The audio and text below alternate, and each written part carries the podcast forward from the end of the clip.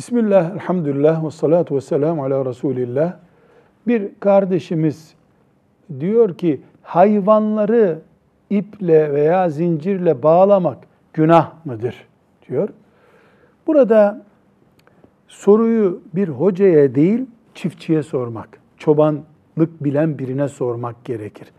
Eğer bir hayvan bağlanır bir hayvansa onu bağlamakta sakınca yoktur.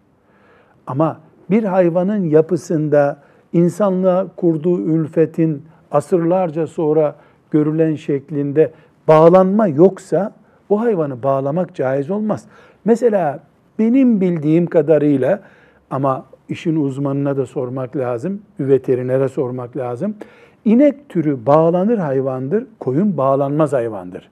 Koyun bağlanınca kendini boğar diye biliyorum ben. Yani bağlanmayı kabul etmez koyun.